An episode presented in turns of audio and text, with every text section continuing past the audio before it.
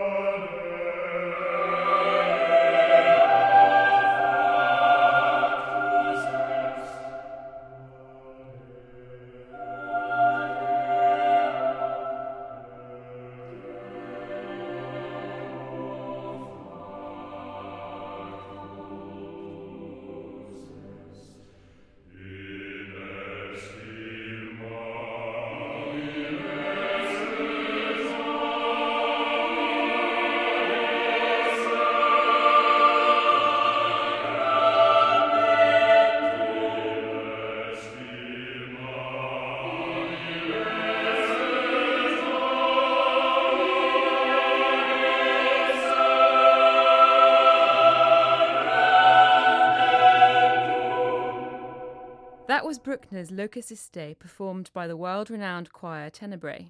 And I'm delighted to be joined for today's podcast by their founder and director, Nigel Short. Hello. Where did the idea to record this repertoire come from?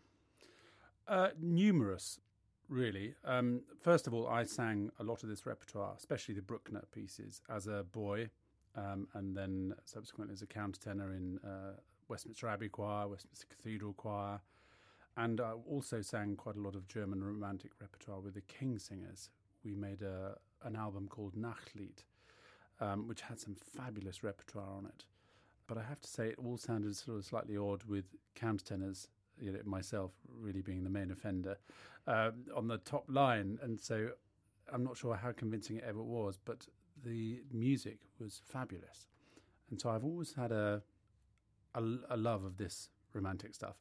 But our sound engineer, Andrew Meller, who we, we've worked with for several years, um, suggested to us that we should be doing some German romantic repertoire, some something that requires precision but really needs an awful lot of passion, which is you know our motto. Um, and I looked at some of this bigger repertoire, and Brahms included, and thought, yes, this is probably the time. And in fact, another reason for putting this project together was that Andrew lost his father just a few years ago to cancer, and Tenebrae lost its co founder, Barbara Pollock, to cancer in 2010. So the two of us wanted to put together a project from which the proceeds would go towards a cancer charity, and we chose Macmillan Cancer Support UK. Well, that's a lovely idea. And why do you think people are particularly drawn to German romantic repertoire? All sorts of reasons. The, the the romantic harmonic language of these pieces is sometimes it's really complex, but it's done with such incredible uh, craftsmanship that even if you're not a musician, you can feel the effect of it. And it's uh, when it's performed really well, it a bit like Bach. I think it you know it's not a scramble of lushness or the rest of it. It, it has a clarity to it and then it becomes something really very powerful because you've got this ornate language and decoration, but it's done with such you know careful precision in terms of balance and then all the sort of usual choral things of intonation and so forth. And the piece we've just heard is Locus Iste. It's a piece that's familiar to many people. Why do you think it's so popular? I think it's enduringly popular because of its simplicity. It's only two pages long. It has sublime, easy phrases that you know I learned as a seven-year-old chorister, and any choir can sing it. But even within those two pages, there's a huge scope. There's this huge range of uh, dynamic contrast and mood mood swings, if you like. And I think that's a real strength of Bruckner's motets is that there's a there's a real strength from its simplicity, but he also gets incredible dynamic and harmonic contrast in, in them. That's quite amazing in just two pages to be able to achieve all of that. It is. Imagine what he's like with three pages. yes, exactly. um, And you're actually giving one lucky choir the chance to perform with Tenebrae at the album launch concert on the 12th of November this year. Can you tell us a little bit more about that? Yes, I mean, it, that's really come as a result of all our travels over the last 15 years. When I was with the King's Singers, the most memorable concerts we did, we would do a lot of workshops and masterclasses with choirs, but the ones that really stand out in my memory are the ones where we got the kids up on stage singing with us. And that's exactly the same for Tenebrae. You know, we've done a lot of masterclasses, workshops, all kinds of things over the last 15 years. And every now and again, um, there are a couple of pieces that we decide we're going to sing with this choir. And we've done some of that recently in schools. And it's been wonderful to watch uh, the kids' reaction. You know, rather than saying, you know, there's there's Tenebrae on stage, you know, have a listen to them, aren't they wonderful? Now let's work with you. We put them in amongst Tenebrae and actually get them singing side by side, just split them all up. And uh, every now and again, I will say, okay, tenors, I want that big phrase from you. Listen to the Tenebrae guys, and you know, to watch their jaws drop as they feel the the power of each of the individual voices, but then collectively what, what they can do. And then you just uh, embrace them in it, envelop them in it, and, and get them swept up. And, it, and it's very, very, um, yeah, very arresting, and the effect it has on the kids and on, on, uh, on us too. And it must be quite inspiring for them. Yes, absolutely. We want to inspire any anyone that's interested in singing uh, in whatever way we can. And I think there's something very special about Tenebrae. It's, you know, we are defined by our special sound, if you like, and the kind of reaction we can create out of people. Um, and there's no better way of experiencing it than actually being right in amongst it or next to it. And that's another thing over the 15 years as we've performed many concerts and we move around the building and sing next to an audience. And time and time again, audience members will come up and say, you know, gosh, when the choir were moving right next to me, I couldn't, I couldn't move, I couldn't breathe. It was so electrifying, and it was, you know, so I, I think it's just a terrific way to pass on and communicate the the excitement of choral singing um, by getting people and especially youngsters singing right next to us. That's wonderful. Um, you can find full details at their website, www.tenebrae-choir.com. Well, we're recording this podcast in summer, which means that most people in the classical music world are hard at work on Christmas repertoire. Tenebrae's new Christmas album features a host of familiar names from the English choral world, but with a number of arrangements and compositions that might be new to a lot of listeners. How did this programme come about? One of our patrons, Richard Baker, um, was a chorister at King's College, Cambridge, way back when Boris Ord was the director of music, and he then went back to King's as an undergraduate and sang in a choir under Sir David Willcocks. And he and some of his friends over the last 40 years have always put on a concert after Christmas, actually an Epiphany concert, if you like, and they have each looked around for little carols that are, less well known, but they think are really quite special, and they've made up concerts. And these are from composers, some of whom aren't really that well known, and some of the pieces uh, I don't think are even published. And he suggested to me we did a Christmas recording of this kind of repertoire, and I have to say, you know, we've done two discs of Christmas music already, so I was, um, you know, a little apprehensive about doing another one. And then I looked at the repertoire and thought, wow, there's a lot of new stuff here um, that will be terrific fun for us as performers. And I think if we if we're going to enjoy singing it, then people are going to enjoy listening to it. And it might also be quite inspiring for other choirs who are looking for new repertoire around Christmas, who are a bit tired of the same um, exactly. repertoire going round and round. Yes, exactly. And what's terrific is when you get some new and really characterful arrangements of but of well-known tunes. And and my favourite one on this disc is Simon Preston's arrangement of I, I Saw Three Ships Come Sailing In. And you know everybody knows the tune, but he just has some outrageous harmonic shifts, and it goes by you know like the wind. It's very very quick, and then he's got all sorts of cross rhythms in it, so it's you know you can almost tap your foot to it, but then you know he'll always put something in that sort of makes you sit back and think, oh, wow, that's a bit different. And it's very exciting. Really imagining the ships at sea, you know, with that tempo and Oh, they're certainly rocking about, if, Yes. if that's what comes to mind. what other pieces from the recording do you like? What are your preferences? Oh well, I like I like all of them actually. I mean that's why I've chosen them. There were a lot of pieces that Richard gave me to go through, and th- there are some for personal reasons. Simon Preston is one of them. I sang in Simon's choir at Westminster Abbey. I was the youngest ever appointed lay vicar to the choir of Westminster Abbey when I was 19, and Simon Preston was the director of music. And whilst finding him kind of unbelievably inspirational, he was also terrifying. But he had a, a big effect on, on my enthusiasm for choral music, and I've always known he's a you know was a gifted choral trainer. So my eyes were kind of opened in another way to his musical talent when I saw these pieces and these arrangements. That there are three pieces by Simon on the disc, two of which are compositions.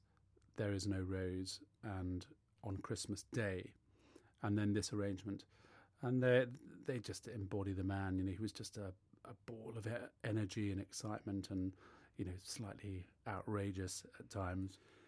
And a piece by Richard Hickox, um, "The Birds," and I sang for Richard uh, many times in his choir, and then latterly as a soloist, and uh, went down to the Endellion Festival that Richard conducted, and we became good friends. And uh, of course, it was a, a terrible tragedy to lose him so soon, recently, and so it's just a such a simple carol, and he's arranged it perfectly, I think. Well, let's have a listen to that. Here's Richard Hickox's The Birds.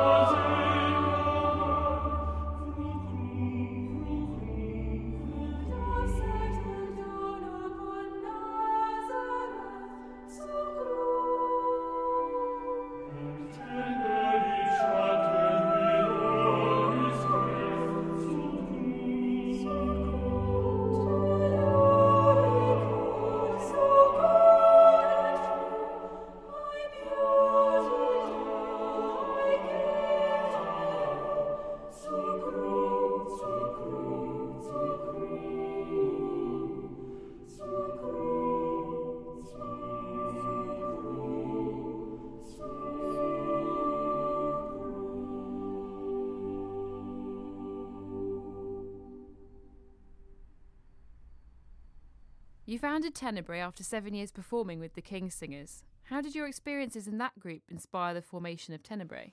Um, I don't know if the time with the King's Singers actually inspired the formation of Tenebrae, but once Tenebrae existed, once I thought, okay, this is what I want to do, the way we perform was uh, influenced by the King's Singers, and that's in terms of its precision and its consistency, consistently singing at a, a very high level.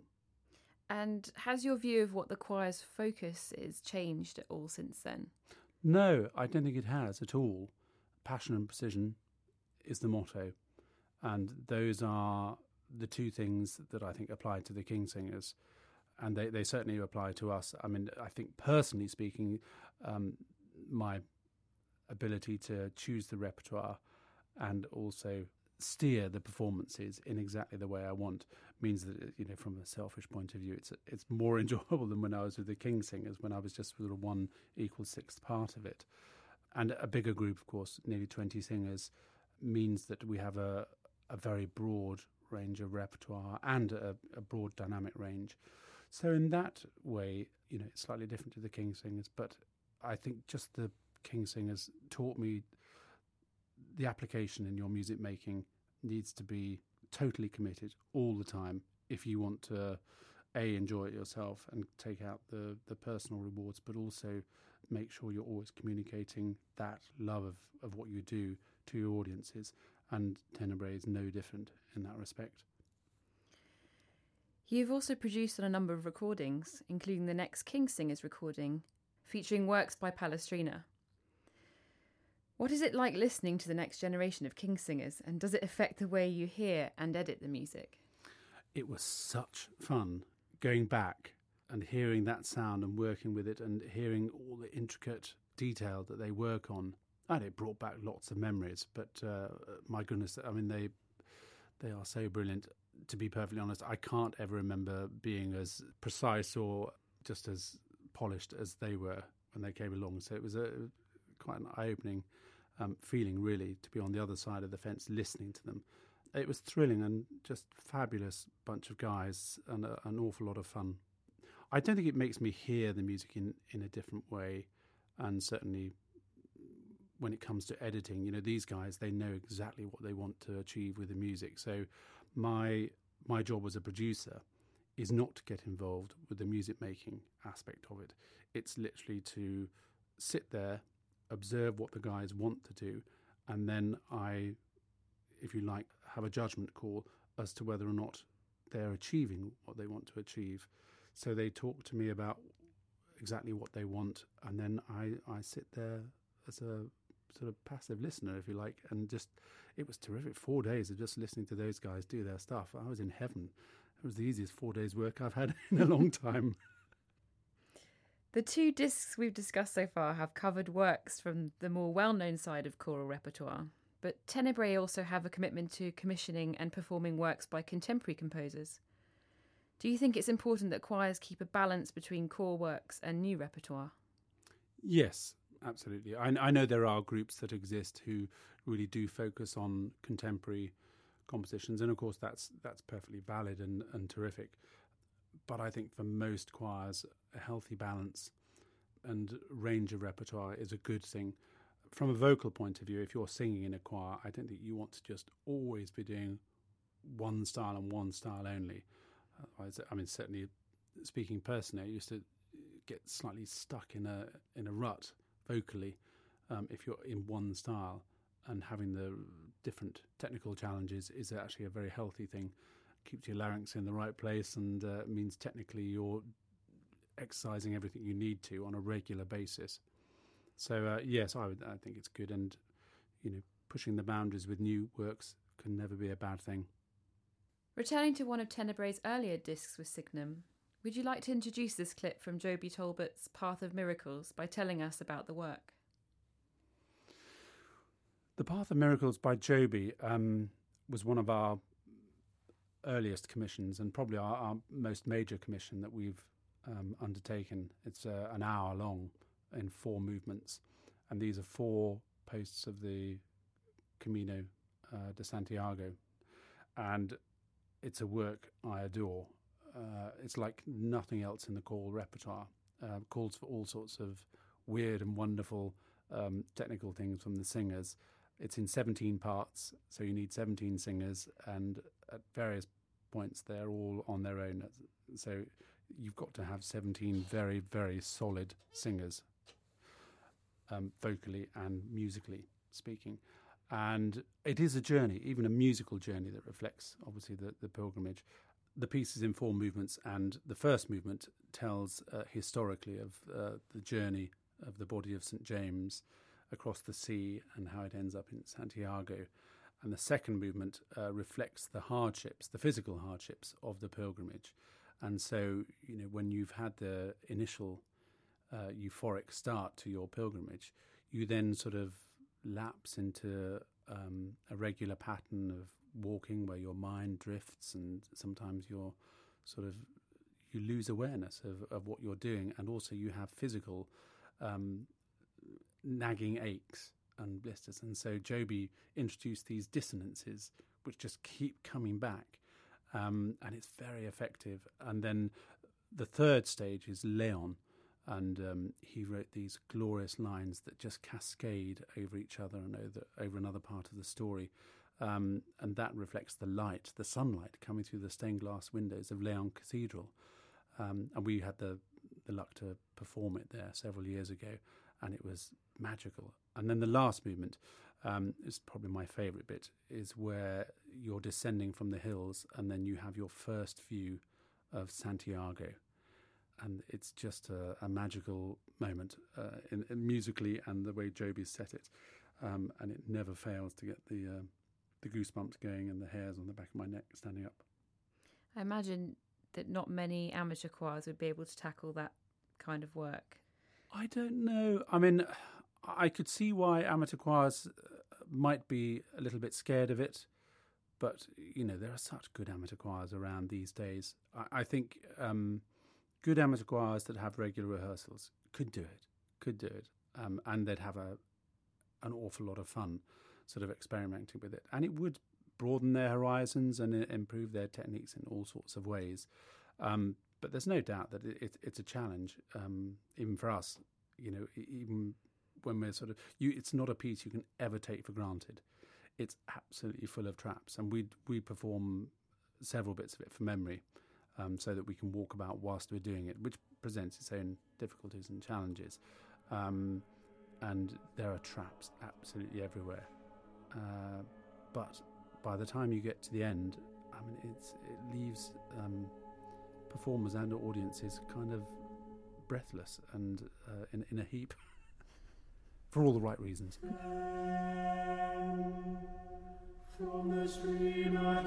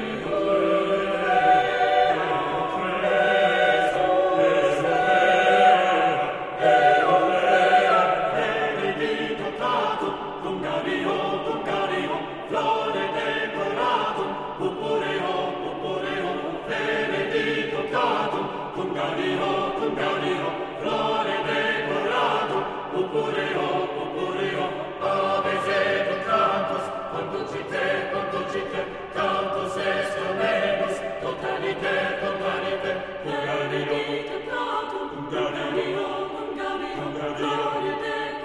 cario,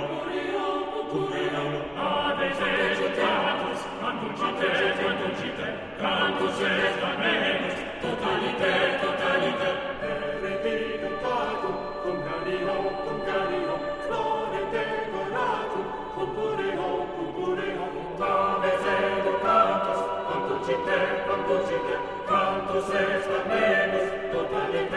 Monte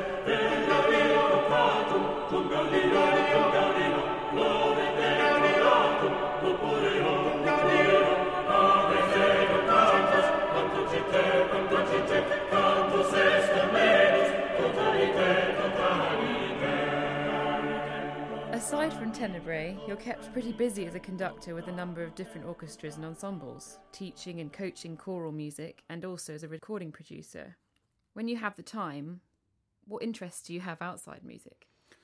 Well, time's a, a rare commodity these days. Um, I have two young kids, Ella and Josh, and a wife, Grace, and we we don't spend nearly as much time together as we would all like. Um, so my time is mostly spent just trying to catch up with them and uh, keep pace with their busy lives.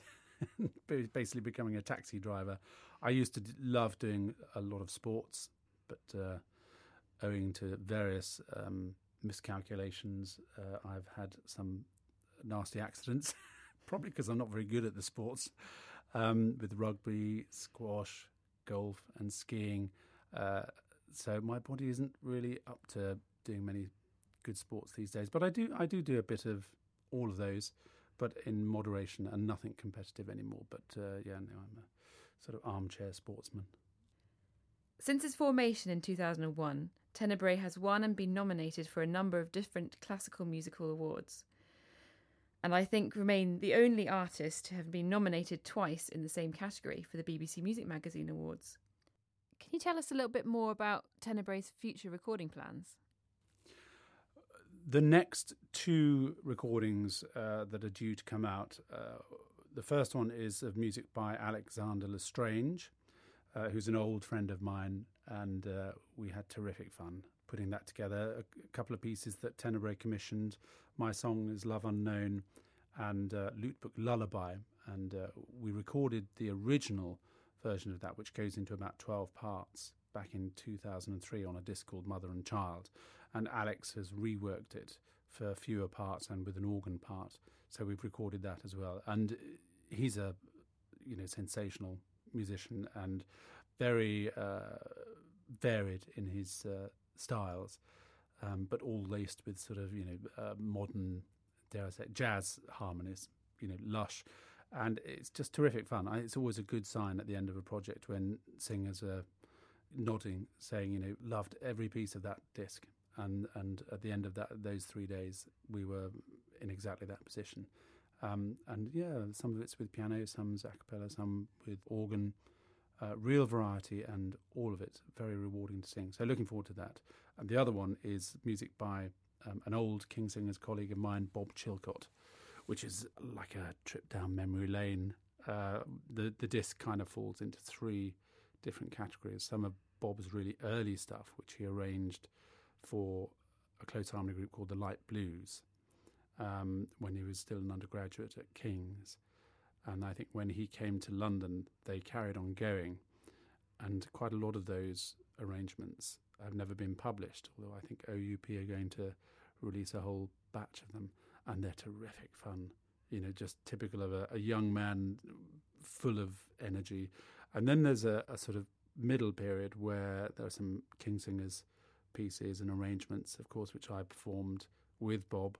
Um, and then latterly, there's some more compositions and one or two other arrangements.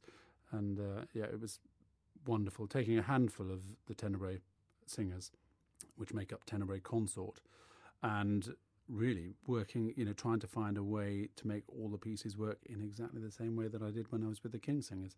The only difference being that I wasn't singing countertenor uh, the, the, second part down. In fact, the two top parts are both taken by girls. Uh, my wife Grace at the top, and Joanna L'Estrange, Alex Alexander's wife, um, on the second part down. So it's nice to hear all those alto parts sung properly and in tune for a change. Well, thank you for joining us, Nigel. Would you like to set up this final clip from your BBC Music Magazine award winning recording of Victoria's Requiem Mass of 1605? Ah, uh, yes. My, It's probably a piece that I'd like to have sung at my funeral by Alonso Lobo, and it's Versa Est in Luctum. And I think it's one of the most perfect pieces of uh, Renaissance music that I know of.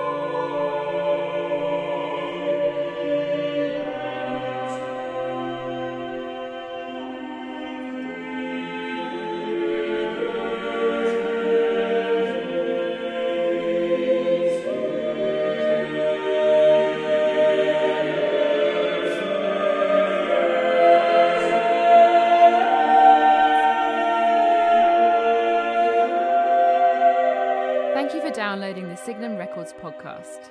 For more information on Signum Records releases, go to signumrecords.com. You can also find us on Facebook and Spotify or follow us on Twitter at Signum Records.